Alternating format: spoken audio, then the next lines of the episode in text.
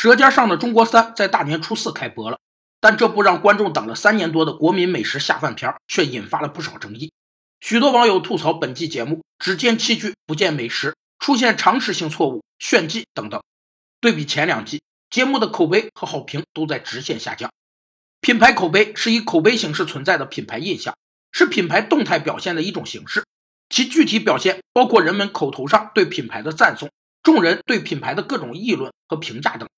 也正因为其源于公众，所以任何品牌都不能直接创造或消灭品牌口碑。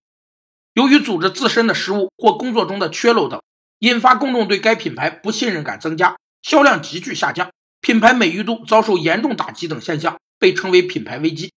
品牌危机处理不当，会导致品牌被市场吞噬、毁掉，甚至消亡。《舌尖三》第四集介绍的中药口红被网友批为“三无产品”，甚至建议将《舌尖上的中国》改为《舌尖上的中药》。